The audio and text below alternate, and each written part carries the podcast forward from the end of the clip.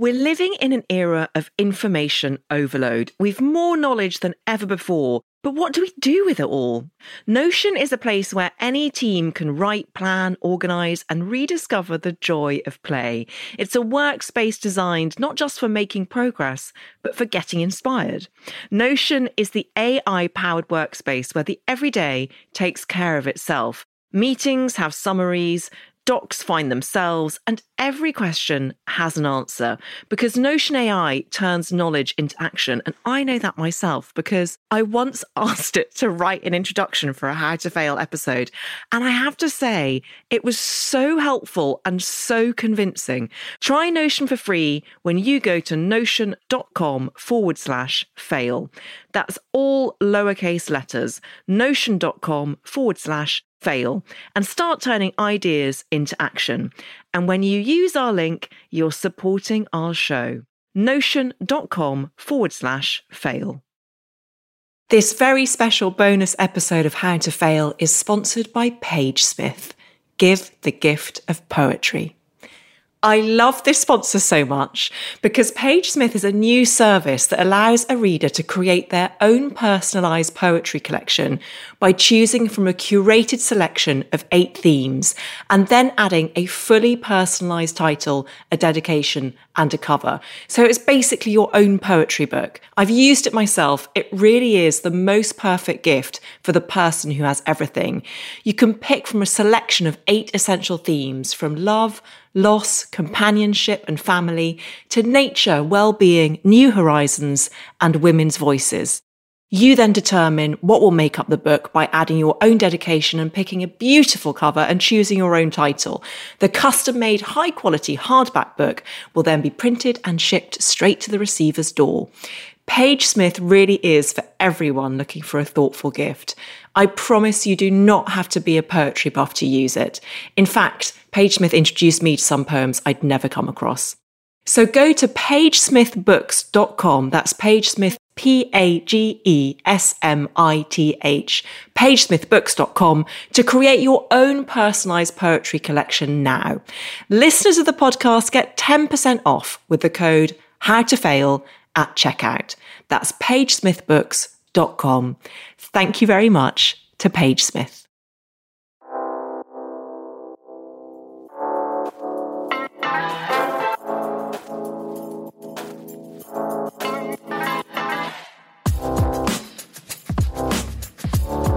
Hello, and welcome to How to Fail with Elizabeth Day, the podcast that celebrates the things that haven't gone right.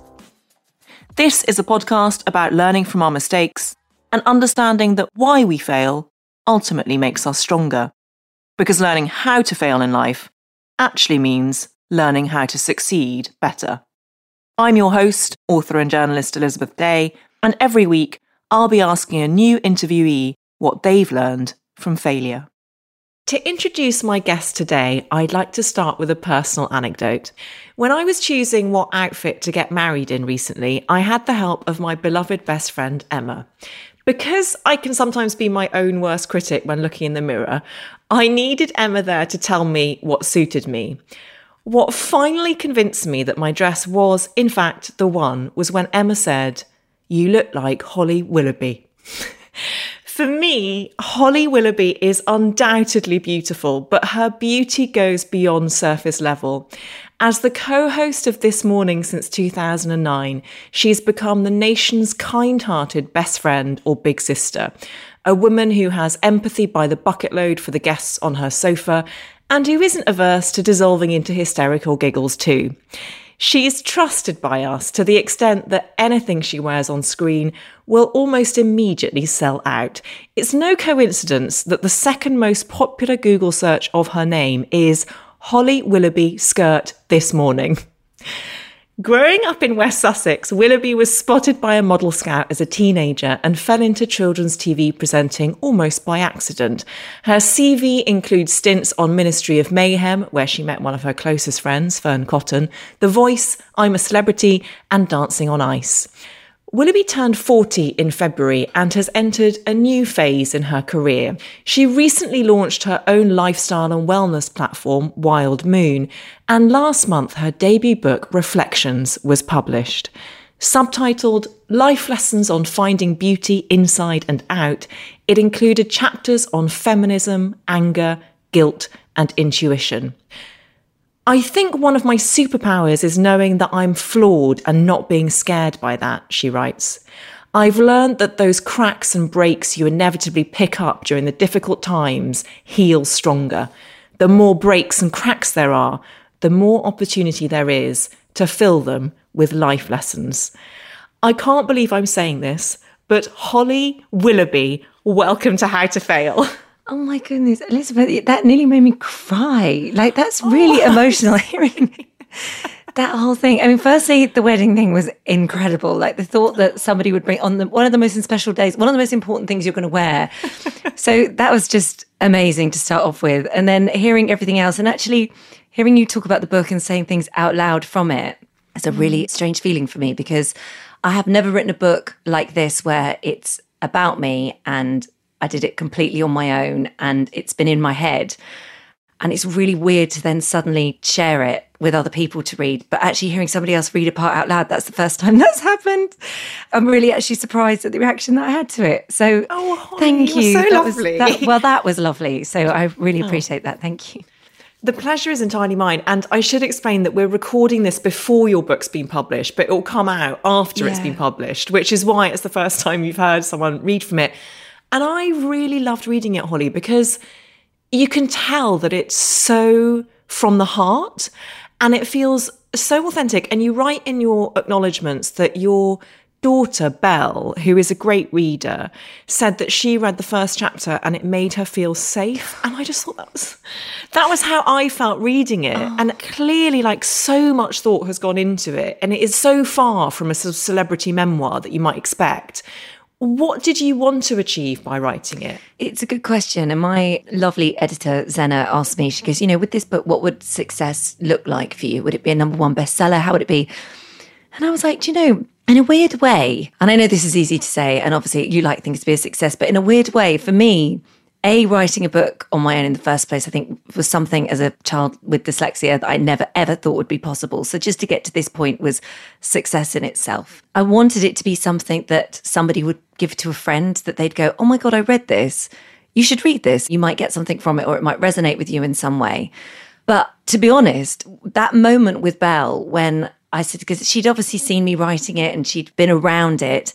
And I was like, well, look, you can read the first chapter if you like. And then when she said that, she said, and I said, what do you think? And she went, well, it made me feel safe. And oh my God, I just, that was it. And I thought, that's it. That's the success of this book. In that moment, my job here is done. And it was kind of the greatest review I could possibly ever get. So it's quite nice going mm. into this, having that in my back pocket, I guess.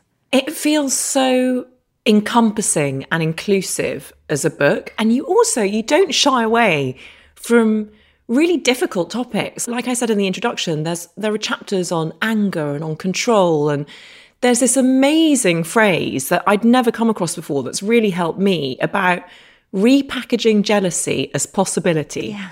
can you tell us more about that particular idea? It came to me because I think we are obsessed with comparison, really. And sometimes a bit of healthy competition is good because it keeps us nudging along, if you like. Like it's good to have a dream and a good to have those sorts of things. But I think sometimes when we are faced, and I don't want to use this to batter social media with because I exist quite a lot on social media and I love it, but there are parts of it that are tricky and difficult. And I think seeing other people living out extraordinary, glamorous lives, or it can be that, or it can be a friend that maybe suddenly has met the man of her dreams and you're single and you're finding that really difficult. Like, I think jealousy is a really natural emotion. And I think quite often these emotions, these difficult emotions, as you said there, whether it's anger or jealousy or anything, are things that we try to suppress that we're somehow bad for feeling them and we shouldn't be feeling them. But I think sometimes if you look at something like jealousy, what it actually does is show you that there is something that you would like to be in your life that currently isn't. But instead of seeing it as a bad thing, as something that you're bad for feeling like it because you're jealous of that other thing, you could you could sort of go, right, well, obviously in my life, I would like that because it's making me feel bad. I haven't got it. In fact, it's making me dislike that other person because I haven't got what they've got. But actually, if I repackage this in my head, quite simply, they're showing me that there is all this possibility, that there's not an infinite amount of things out there. Like there is something for everybody if you want to go out and get it or work towards it. And it's not going to say it necessarily happens, but the possibility is there. So I think actually it can be quite a hopeful feeling. I loved that because I also think you operate in the highest echelons of TV and you are a daytime TV presenter and one of our most beloved. But traditionally speaking, and wrongly, that forum has been a forum for the media to pit women against each other. And I was just thinking when I was researching this interview how well you seem to have navigated that because I don't ever get that impression when I think of you. And I think that you have avoided that so well by kind of embracing the friendship of other women. Is that something that happened naturally, or were you consciously trying to oppose that kind of media narrative?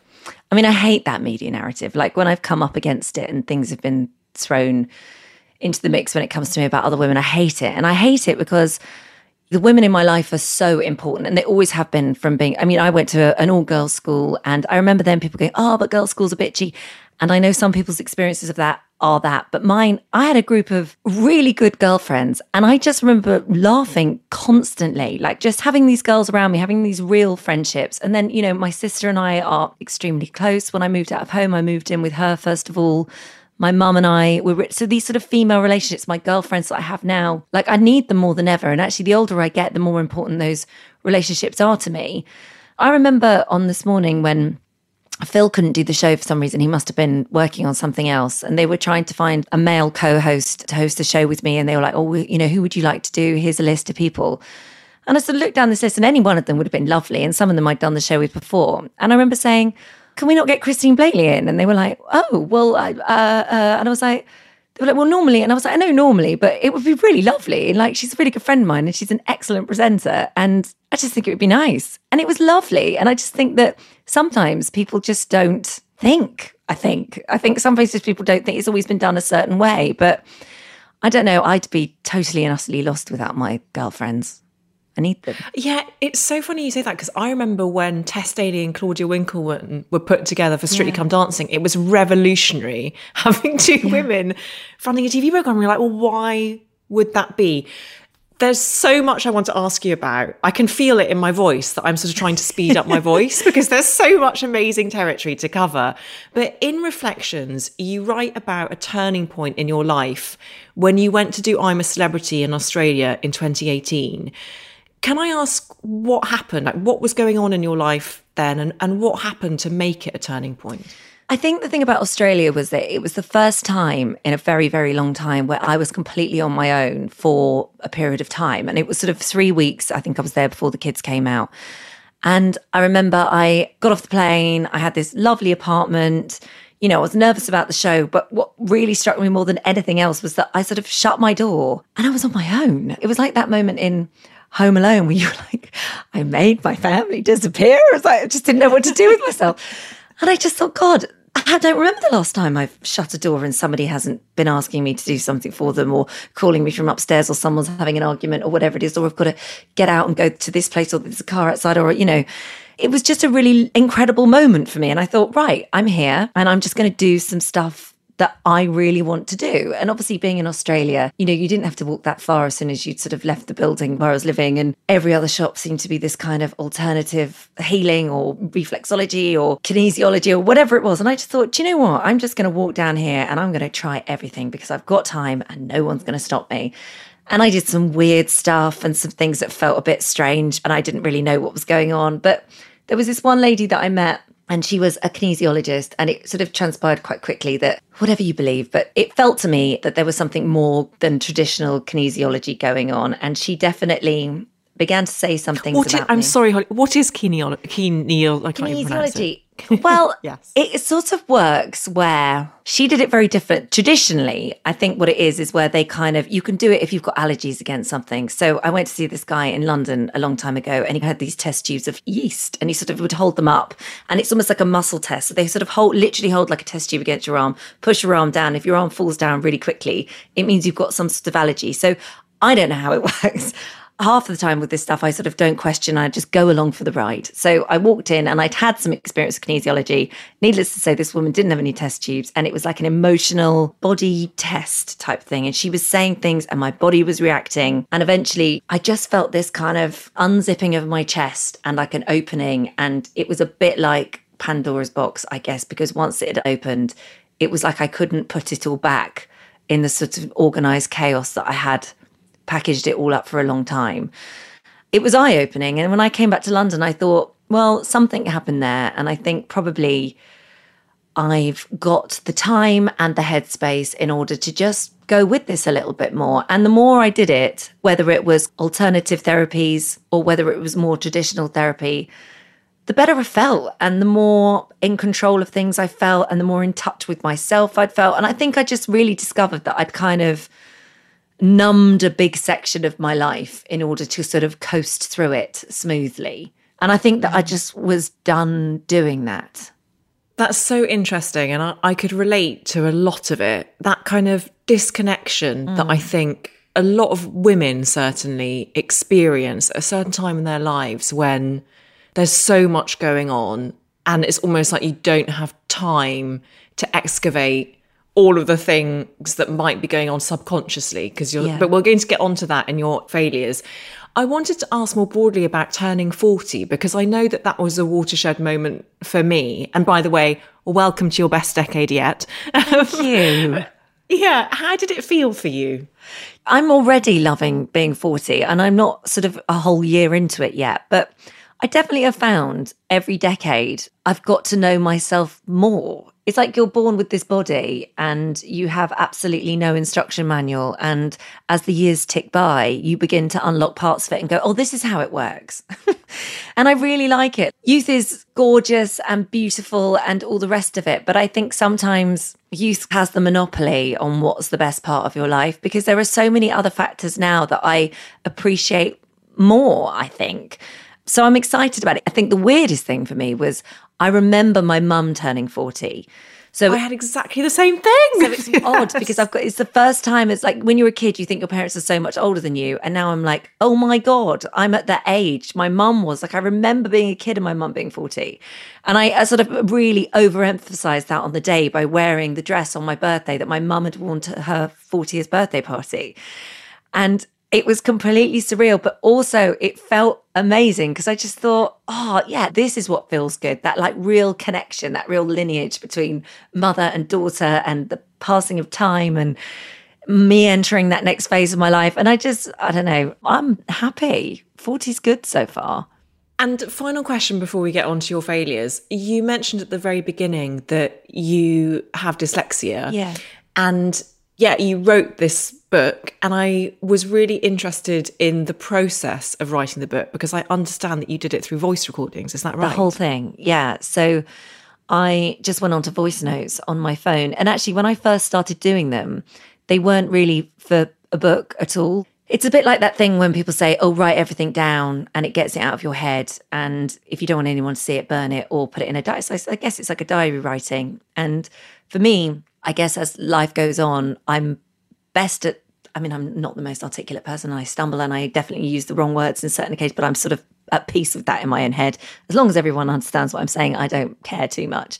However, this was just me sort of opening my head and pouring out how I was feeling in just kind of a long, boring sort of spiel of a speech. And so my phone is full of all these voice recordings. And then Felicity, who is this lovely book agent who you know very well as well, who's she a friend of mine, I sent them all to her. And it was one of the most nerve wracking moments of my life because I thought, oh my God, is she just going to turn around and go, yeah, they're great. Maybe they need a bit more water. Maybe let's hand them over to a, a ghostwriter and see what, see what they can do with them. And actually, she was brilliant. And she just went, No, it's great. I'm just going to get it all transcribed. And then once it's down, have a little look and see how you want to piece it together. And and that was it. And it was lovely to have someone believe in me. It just goes to show you that there are different ways to get to the same results. Mm, that's amazing. The way your mind works to be able to say all of it out loud. And I think that's why, because it reads so beautifully and fluently. And I think that's why it also feels like having a chat with your friend. Yeah. When I was doing the audiobook, it was really hard to read because I realized I talk really, really quickly. So it's written how I literally spoke it. So when you have to re speak it, you're suddenly going, oh my God, where do I breathe? Do I ever draw breath when, I, when I'm talking? But yeah, no, I actually really enjoyed doing it and I'm very proud of it. You should be. And I'm sure by the time this airs, it will have been a massive bestseller. So I'm putting that out there. We're going to manifest it for you. yes, let's do that. Let's talk about your failures, which I can tell you've really thought deeply about them. And I'm so honoured by that. Thank you. The first failure is your failure to live in the present. Tell us about that. I think a lot of people feel like this. I think it's probably the hardest thing to do is actually really sit there and think, right, how am I feeling right now? And I think a lot of the time we chase and we race because we're sort of running away. And I know that I'm incredibly guilty of this. And again, you know, I talk about this in the book in a chapter about detachment. And I'm really good at detaching. And although it's sort of a failing, it's also, I think, an incredibly powerful tool that I've used in order to, I mean, I want to say survive and cope, but I don't want everybody to then panic about me because people have different levels of thing and I'm absolutely fine. But I did definitely use it as a way of getting through day to day life a bit easier. And the only way I could describe it is that feeling of when you get in a car and you drive somewhere and then you arrive at the destination, you're like, oh my God, I know I got here safely. And I obviously know which way I'm driving, but I literally don't even know how I got here. And I think it's that distracting yourself with lots of stuff so you don't actually have to sit with your own thoughts and feelings because it's easier. You have talked about your children and you are the mother of three. And at a time when you were starting out on this morning, your children were really young. And I think you maybe even hadn't had Belle by then. Do you think that part of that detachment or disconnection was that you were just paddling furiously underneath the surface and you didn't really have time to analyze your own needs? Definitely. I say this to Belle all the time. I had two under two at one point and I was back at work. And I'm like, she's like, what was I like as a baby? I'm like, Belle, I can't remember. I mean, I literally cannot remember. It's only when I go through, thank God I took loads of photos because you were. I was just getting through it all because it was just madly and insanely busy. And it's not that I'd go back and change it or do anything differently because I think having a young family is just difficult regardless of whatever else is going on in your life. But I think that what we probably need to be a little bit careful of is displaying our spinning plates as a kind of badge of honor sometimes, because that's all well and good. But you do need to have that balance and you need to offset that with a bit of downtime and just a bit of checking in time. Yes, I've had a massive realization about that recently. I think because of the pandemic and everything that's happened over the last almost two years now in that I've got drive, which I'm really so grateful to have, and I've got ambition, and that's part of my motivation. But I feel like sometimes I'm running a race against myself. And whilst I'm busy trying to do things, I don't have enough time left over to live life. Mm. do you relate to that feeling? I do. I mean, I've always, when it comes to sort of work life balance, funny enough, I do think looking back, I pretty much have done really well with that. And I think I drive people mad that I work with. And I definitely know that I am like Little Miss No, is what I'm known as, because I sort of turn down an awful lot of stuff and I walk away from an awful lot of stuff if it feels like it's getting too much. So I've always been really protective of that because I know that I'm not capable and actually this is on a, a, like sort of functioning on already a level of doing too much. So i think that i've always been aware of it but i think there's still room to do better when it comes to pulling back from stuff like that. And i've always had good rules in place like no matter what time i work to and I, normally you know with this morning i'm kind of back sort of lunchtime so i'm really lucky like that. But there are times if I'm working in the afternoon, I make sure that I get home on the dot of five o'clock. So it's like tea time, bath, bed. And I always do that. I mean, there are sometimes when I can't, but the majority of the time I sort of fight really viciously for that, even if it literally means me downing tools and walking off a set. And I'm sure there are people at time that go, oh my God, I can't believe she's doing that. But I really have to hold on to that because otherwise there's too much opportunity for that stuff to slip away. And then the person that goes grey inside is you because you're the one that hasn't got that balance right. And did you know how to do that before you were a mother? Because I just need to learn your ways. Like, how do you know? How do you know when to say no? And how do you know how much time you need? Because I imagine you get offers all of the time, and some of them must be so tempting. Yeah. No, it's true. How do you do it? I don't know. I mean, definitely being a mum helped because I find it easier to prioritize the kids over myself. So those decisions to leave on the dot of five, whatever it was, or to down tools or to say no, when I'm doing it for somebody else, it's easier than for me. So becoming a mum made those things way easier. But I think I used to be very, very instinctive when I was younger and I could make decisions and I could see things quite clearly. It was kind of right. I know what I'm doing. And then I sort of had this grey patch in the middle where I definitely lost sight of that and let everything else come in and influence decisions and all the sorts of stuff. And I sort of lost sight of everything. And I think I'm starting to get it back now. It's like a practicing. The more you do it, the easier it becomes, I think. And sometimes you just got to go with that almost. I think a quite good thing is to go, right, what's my immediate reaction to something like this? and then sit with it, go around the houses, and then come back again, and then look at your first decision. And I bet you that's often the one that you go with. Mm. Talking of the instinct and the intuition you had when you were younger brings me back to another passage in your book where you talk about the fact that you were a model as a teenager and you went to Sydney and you met with a booker in Sydney, Australia. Yeah. And they said something about your weight. Yeah. Can you tell us about that? Because it's such a powerful story. So I'd been on a gap year, really, I guess. I thought I was going to go off to university, which I never did. I ended up doing a bit of open university, but I was on this year and I was like, right, I'm going traveling.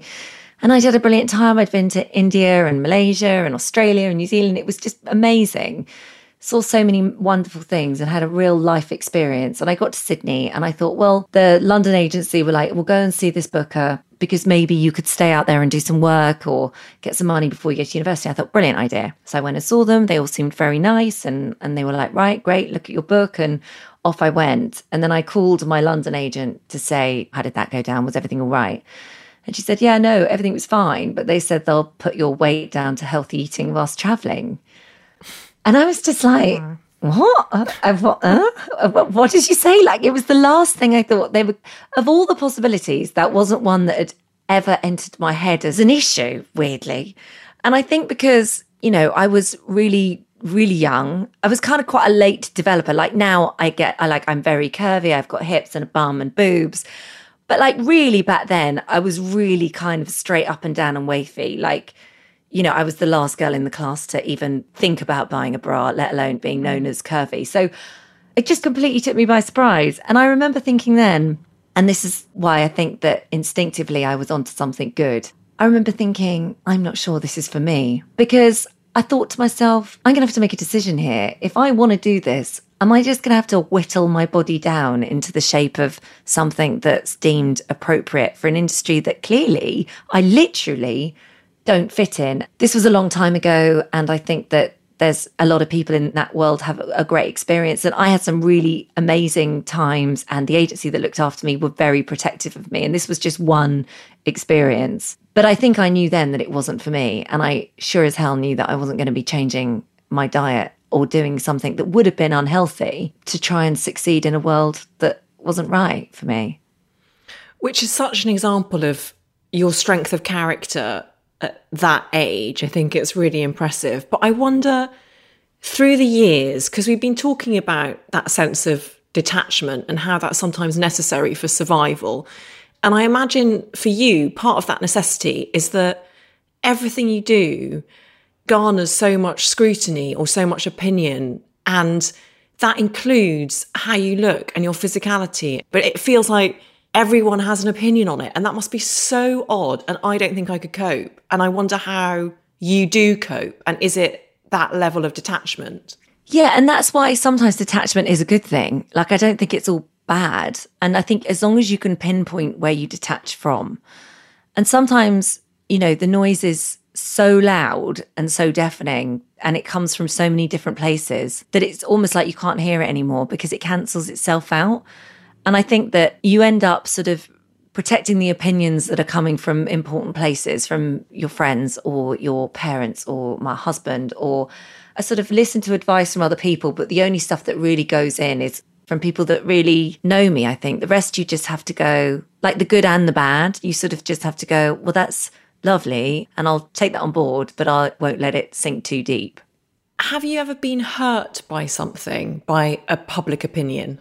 Yeah, definitely. I mean, I'm, you know, God, I'm not made of steel. Like things do go through. I mean, I remember really early in my career, I was described as a vapid blonde. And I don't know what was worse, the fact that I then had to go and Google what vapid actually meant. I was like, is that a good thing?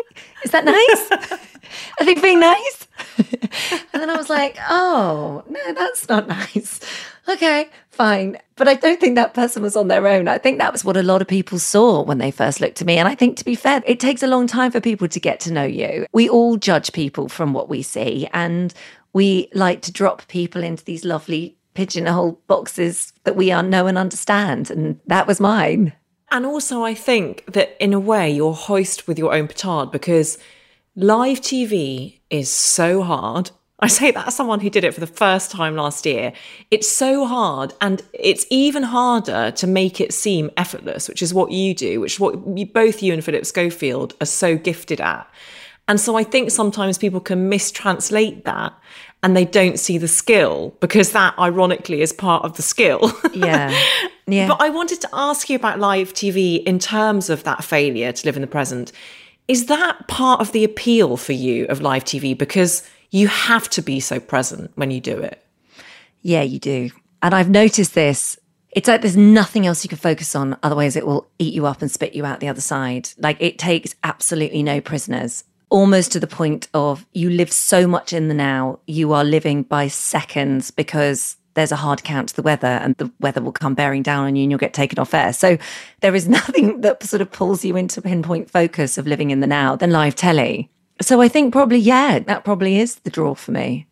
And I also know that you have started meditating. Does that help?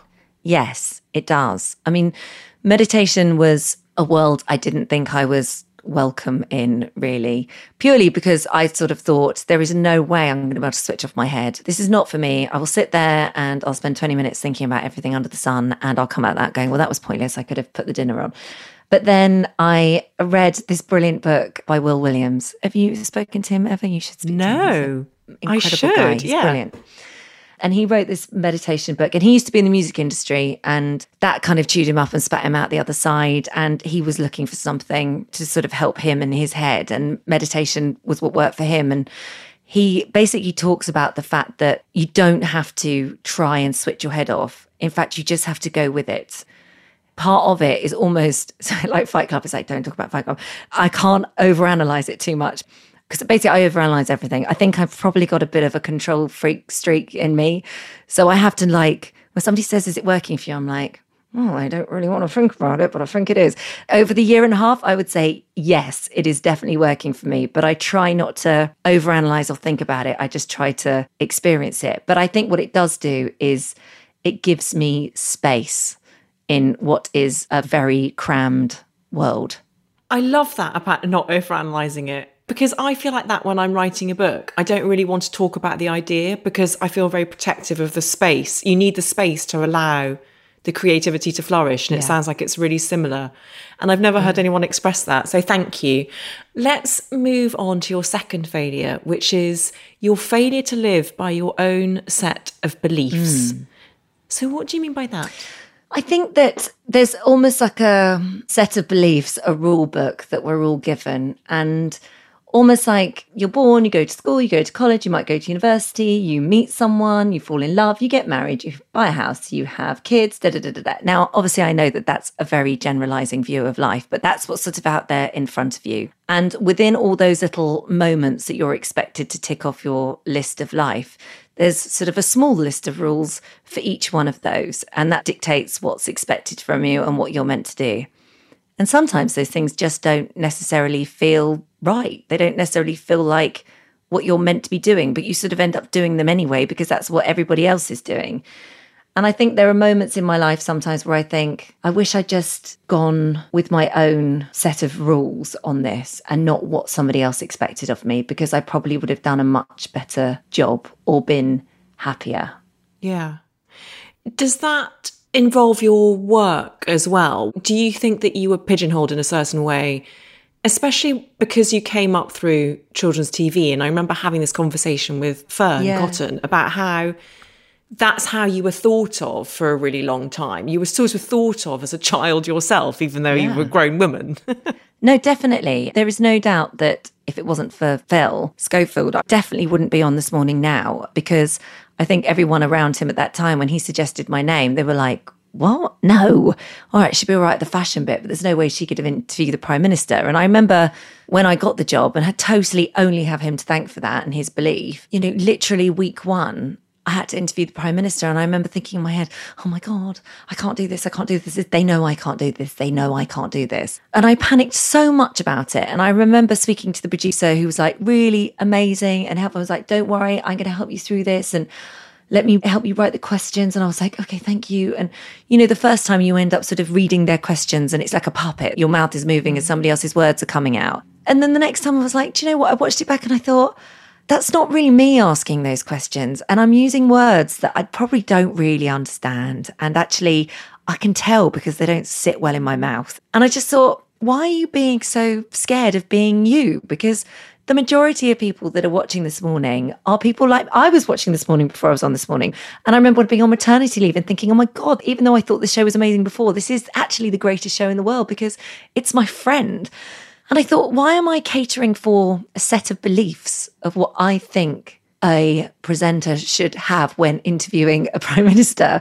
Why don't I mm. just ask them the questions that I really want to ask them? Because I think that's probably what the majority of people would want to know. And I think once I got over that hurdle in my career of just going, it doesn't matter, just be you, just be you, because guess what? You can do you better than doing someone else that will work for you because guess what is you that was really helpful for me Do you feel as well that it is also uh, historically what we might perceive of as predominantly quote unquote female skill sets? So empathy, being able to converse and connect, like they've sort of been sidelined by institutionalized sexism. Let's just put Yeah. it put the blame at that door. Yeah. And so also it's about kind of reclaiming our female power in a way. yes no i totally agree there is no doubt in the working environment that success for a very long time has looked like a man and that predominantly what is traditionally seen as masculine emotions are the ones that you have to have in order to succeed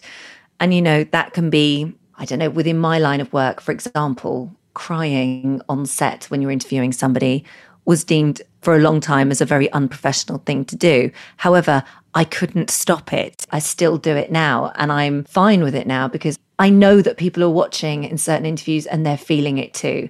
And I'm not afraid to feel anymore. But I was to begin with. And sometimes it would make it a lot worse when you're trying. I mean, you must know what it's like when you're trying not to cry and it's and the panic creeps in. And then you sort of, you end up sitting there and you can't say anything because if you open your mouth, you just know you're going to burst into tears. And again, that again is somebody else's rule book. That's not mine. Like for me, showing emotion or feeling isn't a sign of weakness and it isn't a sign of somebody that's unprofessional either. So therefore, I'm going to keep practicing my own set of beliefs. I love hearing that because I totally agree. And actually, as someone who has cried on this podcast, I think it's a sign of respect. It's a sign that you have heard and listened to and honored someone's experience of something really sensitive. Yeah, you feel it. Yeah, you describe empathy in the book as one of your superpowers.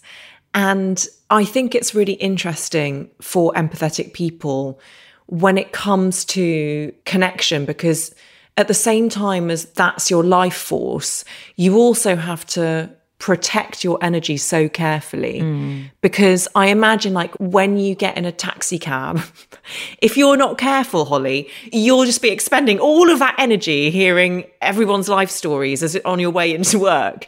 How have you dealt with that? Well, funnily enough, I wish I'd known this a long time ago.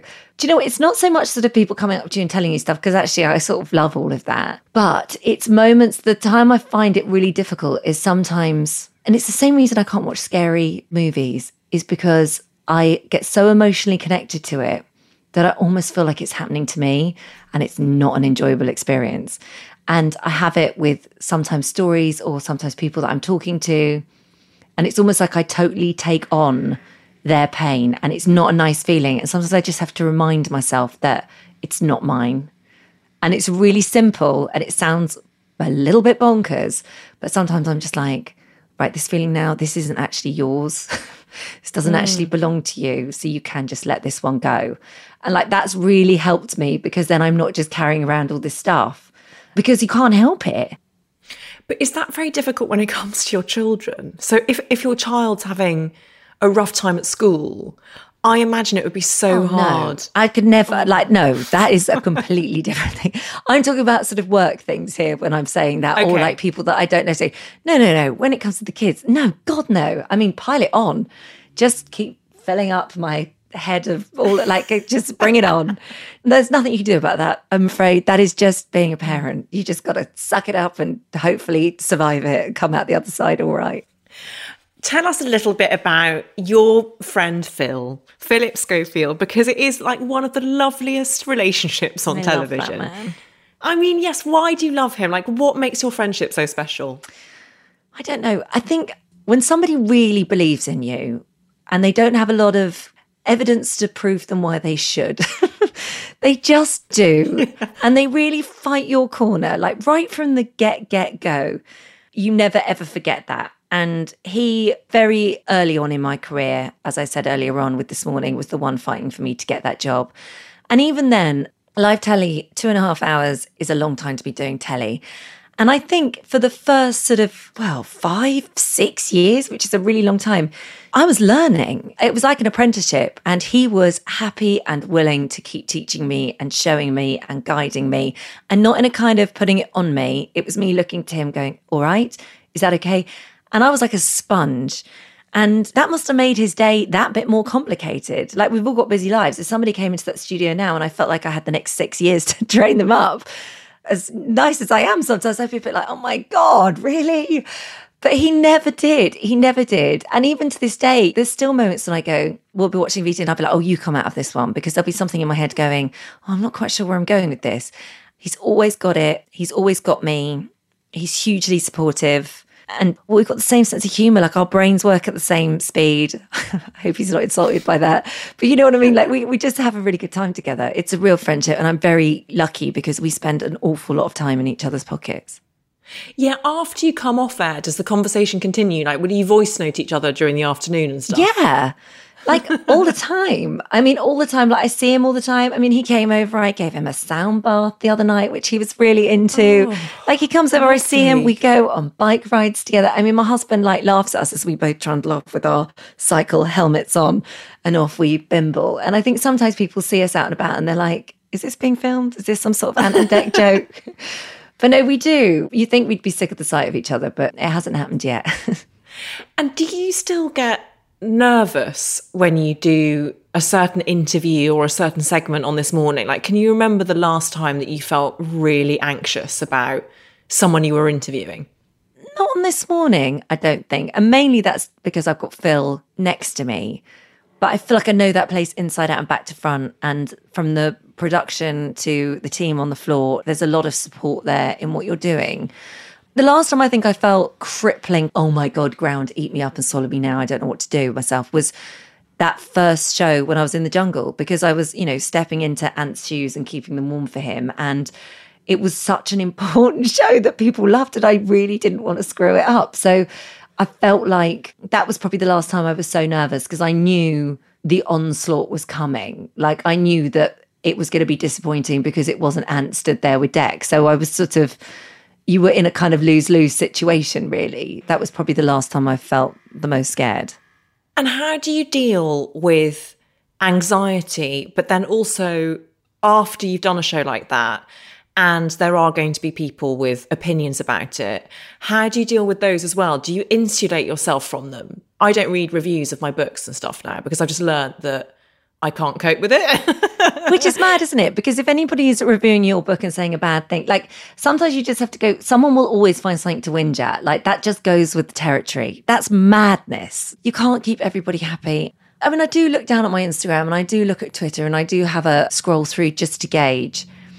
But, you know, I will ring Dan first and foremost. Like as soon as I finish this show, my husband Dan, yeah I mean, not every day. I don't ring him every day for this morning now, but you know, when it's when there's a big show, you know, what did you think? And I'll take his gauge on most things.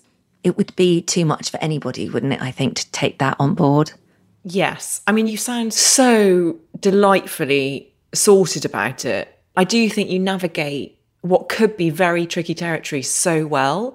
And I think the evidence of that is that you are so loved by a wide span of people. What's the one thing that most people say to you in the street when they recognize you? Everyone's really nice to me. There's people say, oh, doesn't it drive you mad? I'm like, well, no, because everybody's really nice.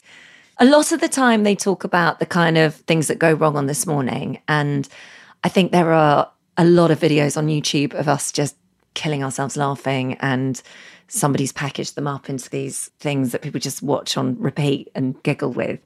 And I love that. Like I love that people have had a lot, like particularly in the last 18 months. And there is a lot of stuff that goes wrong. And I get a lot of stuff wrong. It's nice that you can make people laugh and you can bring a bit of joy in someone's day. So I I love that. I've googled those videos when I feel a bit low. yeah, I'm like, I'm just going to watch this. Oh, it's just so infectious. You and Phil giggling together is just the best thing ever. I know, but there is a science to it. So even if you don't know what somebody's laughing about, if you see two people laughing, you'll start to laugh, and your brain doesn't know the difference between real laughter and fake laughter. So even if you start fake laughing, you'll get that same rush of kind of lovely hormonal endorphin, good chemical thing going through your body. We all need to laugh a little bit more, I think. I know, never stop getting drunk at the NTAs and then come worry. rolling into this morning the next morning. yeah, well, that, I mean, not to that level. I think you only get away with doing that once. Oh, it was good. your third failure yeah. is your failure to be an individual. This is hmm. fascinating. Mm. Was this pertinent to a particular period of your life? I think it started at school. And I think it started because I think the worst thing for any teenager or younger, as in my case, is to stand out from the crowd in any way, shape, or form. And I just wanted to wear what they all wore, like the same music as they all liked. And that felt safe. And I was happy in that space. And then I think then what happens is as you get older, because you haven't tested your own individuality, you get addicted to that safe space feeling. So you kind of function in this sort of mediocre grey area and you never really push the boundaries, I guess. It feels safe and feeling safe feels nice. But I think that whenever anything's felt really, really right or really good or really tested me, it's when I've branched out and gone for it or pushed myself. So I think failing to step out of comfort zone, I guess, has been a problem at times.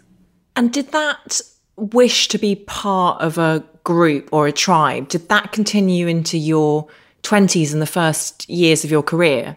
Yeah, I think so. But also, I think it was like people quite like it watching you if you are in that safe, mediocre space of what they expect and what they can cope with and deal with. Do you know what That's I mean? That's really interesting. Like, yeah. I think people like that as well. I think they go, oh, yes, we know what we're getting. If you come down too hard and heavy on an opinion or a thing, you can almost off balance people totally. So if you are kind of living in this safe ground, then other people feel quite safe with you also. Because I do. I mean, that doesn't mean people are wrong for doing that. I get that. Like I feel like that too. I chose to live my life like that. And I still do to a certain extent. Who wouldn't want to live in the safer, nicer part of life? I think that's all okay and good. But I do think sometimes you just have to step out of that realm just to see what it feels like a bit, to sort of frighten yourself a bit and scare yourself a bit. I read that you were actually very shy as a child, which might seem counterintuitive given your job now. Yeah. But do you think that shyness is almost like you need safety in numbers if you're shy as a child? Yes. I was shy to speak up in front of anybody or anything. Like I used to have my sleeve pulled down over my wrist and I'd have kind of the outline of my jumper like over my mouth, over my nose like a mask. And I'd talk through my hand at people and not really look them in the eye. But then when I was with my group of friends, I was loud and more like I am now, I would say. You know what I think it is about? I think it's a fear of judging or getting it wrong.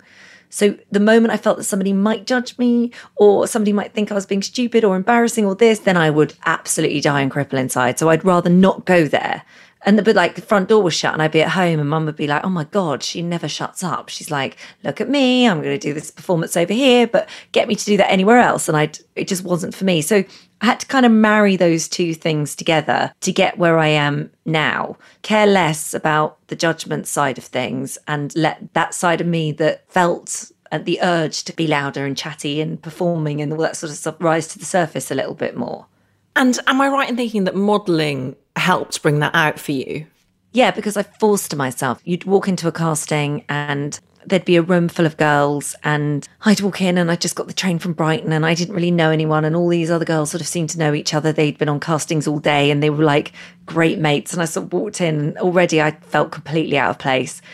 And it would be like a toothpaste commercial or something. You'd go in and they'd give you a script and there'd be like a desk there, a bit like what you imagine on X Factor, that kind of desk and three judges. They weren't judges, but whoever they were, they were sat there and you just have to deliver these lines. And like the first few times I did it, I walked in and all I wanted to do was put my sleeve over my face and hide and not look anyone in the eye.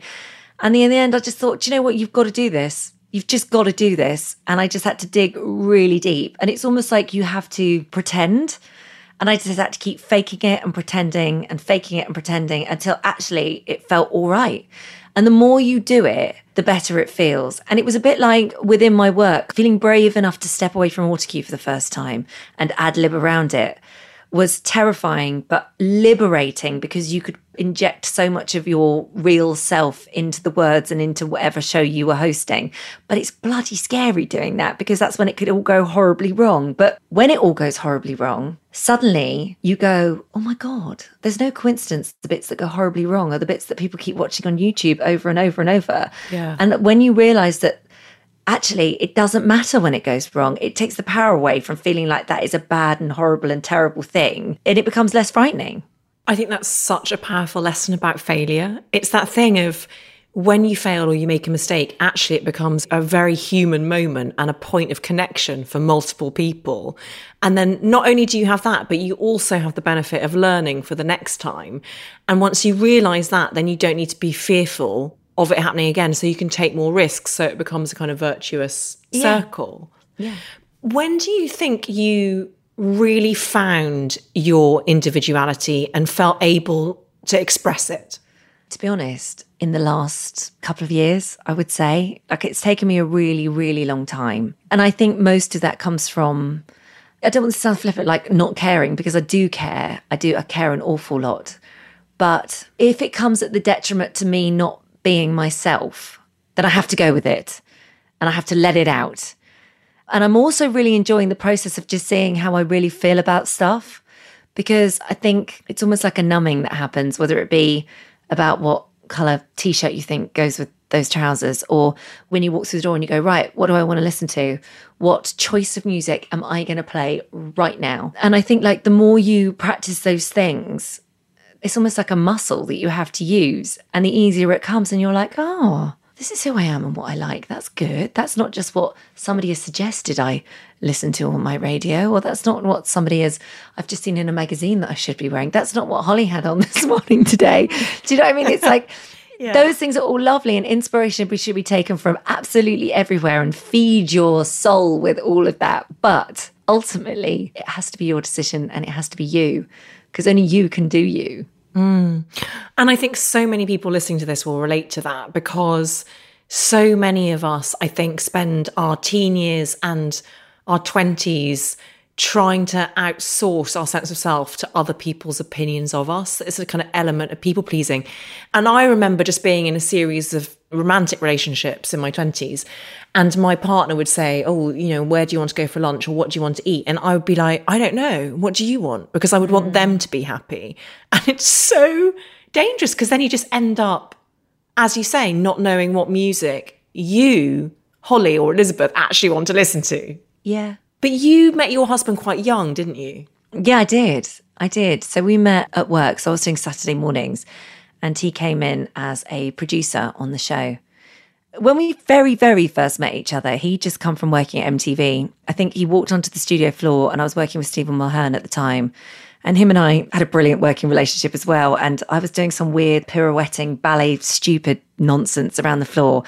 And I looked up And there was this guy sort of stood there looking a bit too cool for school. And he sort of looked at me as if like I was just the biggest idiot he'd ever met. And they were like, Oh, this is Dan Baldwin, your new producer. And I was like, Oh, I'm going to hate this guy. He's just come from MTV. this is going to be rubbish. We're never going to be friends. We became such close friends there was sort of a group of us and it was like this intensity of friendship. And i think probably looking back between me and dan it was such an intense friendship that i can only describe it that we must have been falling in love and not realizing it before we'd even kissed each other because it was super super intense. And then suddenly like a lightning bolt i just looked at him one day and i knew the emotions i was feeling weren't friendship anymore. And that's when we got together i know. So what age were you when you met dan? 24 i think. Wow. i think i was married at 26 and I had Harry at 27, or I was married at 27, 28. I don't know. I don't know. You know, it's been a long time when you actually can't remember. But I'm very lucky that I met him when I did. It was a really good moment for me because life wasn't too crazy and mad. I really need him by my side because he is the greatest support and advisor and confident and he makes me laugh more than anybody I've ever met in my life and we work very well together. And that's someone who's seen you through what sounds like were some of the most transitional years of your life. This whole journey of self discovery, he's been there for that. Yeah, he has done. I think sometimes people think, oh God, for me with Wylde Moon, like when I pushed the button on that and I was like, right, let's get this out here. I know that for a lot of people, it seemed like a big departure and a big move. However, I've always had this side to me. And, you know, even at school, you know, my best friend from school has gone on to be a Reiki master and we started doing our Reiki stuff at school together. And I've always loved astrology and tarot and all those sorts of things. But I think, again, for fear of, in a way, being judged or misunderstood, I think I sort of kept a lot of that to myself. Actually, selfishly, I've kept a lot of it to myself because I separate work and my life. I have to have that separation sometimes. I think that's a bit of a coping tool for me to keep a mm. bit back for myself. So for Dan, it's not that much of a departure because he's always known. But also, I feel like I've become more of myself than ever. So actually, when you've got somebody who loves you for being you, if all you're doing is enhancing you, then there's more of you to love, I guess, more of what they fell in love with at the first time. It's just a bit clearer. I suppose this sounds like quite a negative question, but I don't mean it to be, which is about we've talked about the fact that you are now 40 and you're entering this, what seems to us a new phase. But TV is an industry that has in the past been criticised for being ageist and sexist. Yeah. What's your experience of that been? I mean, this morning, which is kind of my bread and butter, I guess, and where I am in day in, day out, I don't think you could find a more feminist show than this morning. I really don't.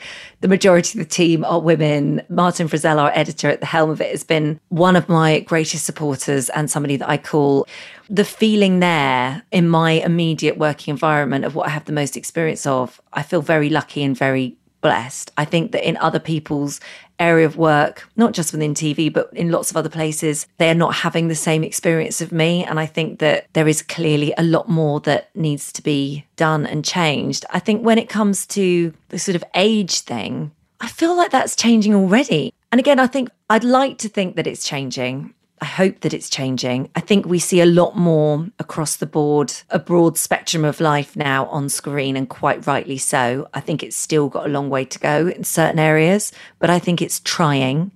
It could try harder and better and quicker. But I'm not going to worry about that because I'm trying to live right now.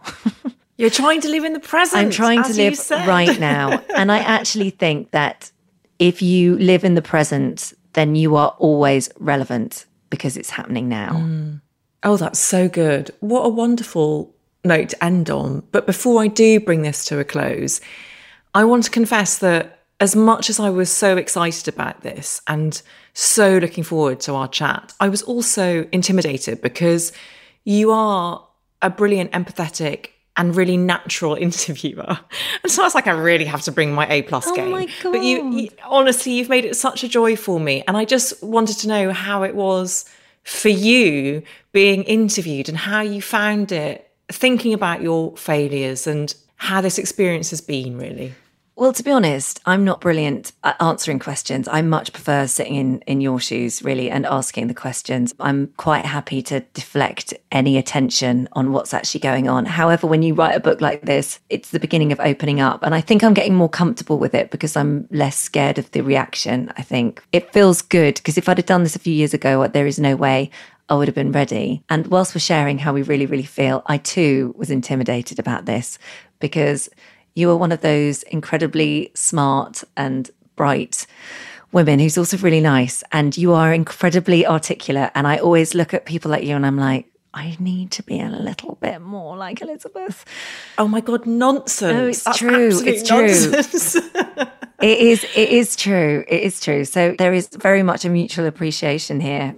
You're so lovely. I promise I wasn't asking that to get a mutual compliment, no, but I, I but my love language is affirmation. So You're so lovely, but right back at you. All of those things can be said about you. Thank you for inspiring my wedding dress.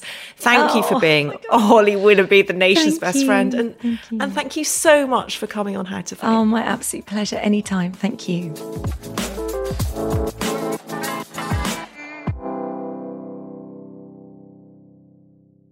This very special bonus episode of How to Fail is sponsored by Page Smith. Give the gift of poetry. I love this sponsor so much because PageSmith is a new service that allows a reader to create their own personalized poetry collection by choosing from a curated selection of eight themes and then adding a fully personalized title, a dedication, and a cover. So it's basically your own poetry book. I've used it myself. It really is the most perfect gift for the person who has everything.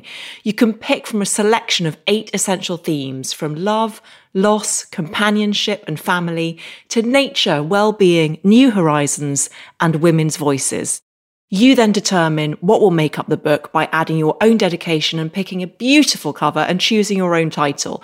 The custom made high quality hardback book will then be printed and shipped straight to the receiver's door. Page Smith really is for everyone looking for a thoughtful gift. I promise you do not have to be a poetry buff to use it. In fact, Page Smith introduced me to some poems I'd never come across.